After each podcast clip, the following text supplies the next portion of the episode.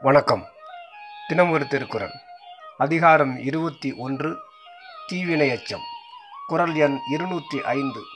இளன் என்று தீயவை செய்யற்க செய்யின் இளனாகும் மற்றும் பெயர்த்து. பொருள் ஒருவன் இன்பமடைய பொருள் இல்லை என்பதற்காக பிறருக்கு தீங்கு செய்யாதிருப்பானாக.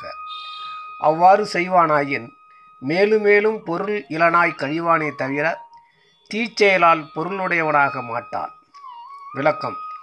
தீமை செய்வதற்குரிய பல காரணங்களுள் வறுமையே சிறந்த காரணமாதலால். அதனை எடுத்து இளன் என்பதற்காக ஒருவன் தீமை செய்தலாகாது என்றார். பெரும் பொருளை கவர்வதற்காக கொலை முதலிய பெரும் தீங்குகள் நிகழ் நிகழ்த்தலும் காண்கிறோம். ஆகையால் வறுமையால் தீமை செய்யாதே என்றார். பொருளை முயற்சியால் உழைப்பால் பெற வேண்டுமே தவிர தீச்செயலால் பெறலாகாது என்பதும் கூறியவாறு இவ்வாறு தீச்செயலால் பெற்றால் பெற்றபடியே உனக்கும் தீமை செய்து அப்பொருள் போய்விடும் நிலைத்து நிற்காது என்பதும் கூறினார். நன்றி.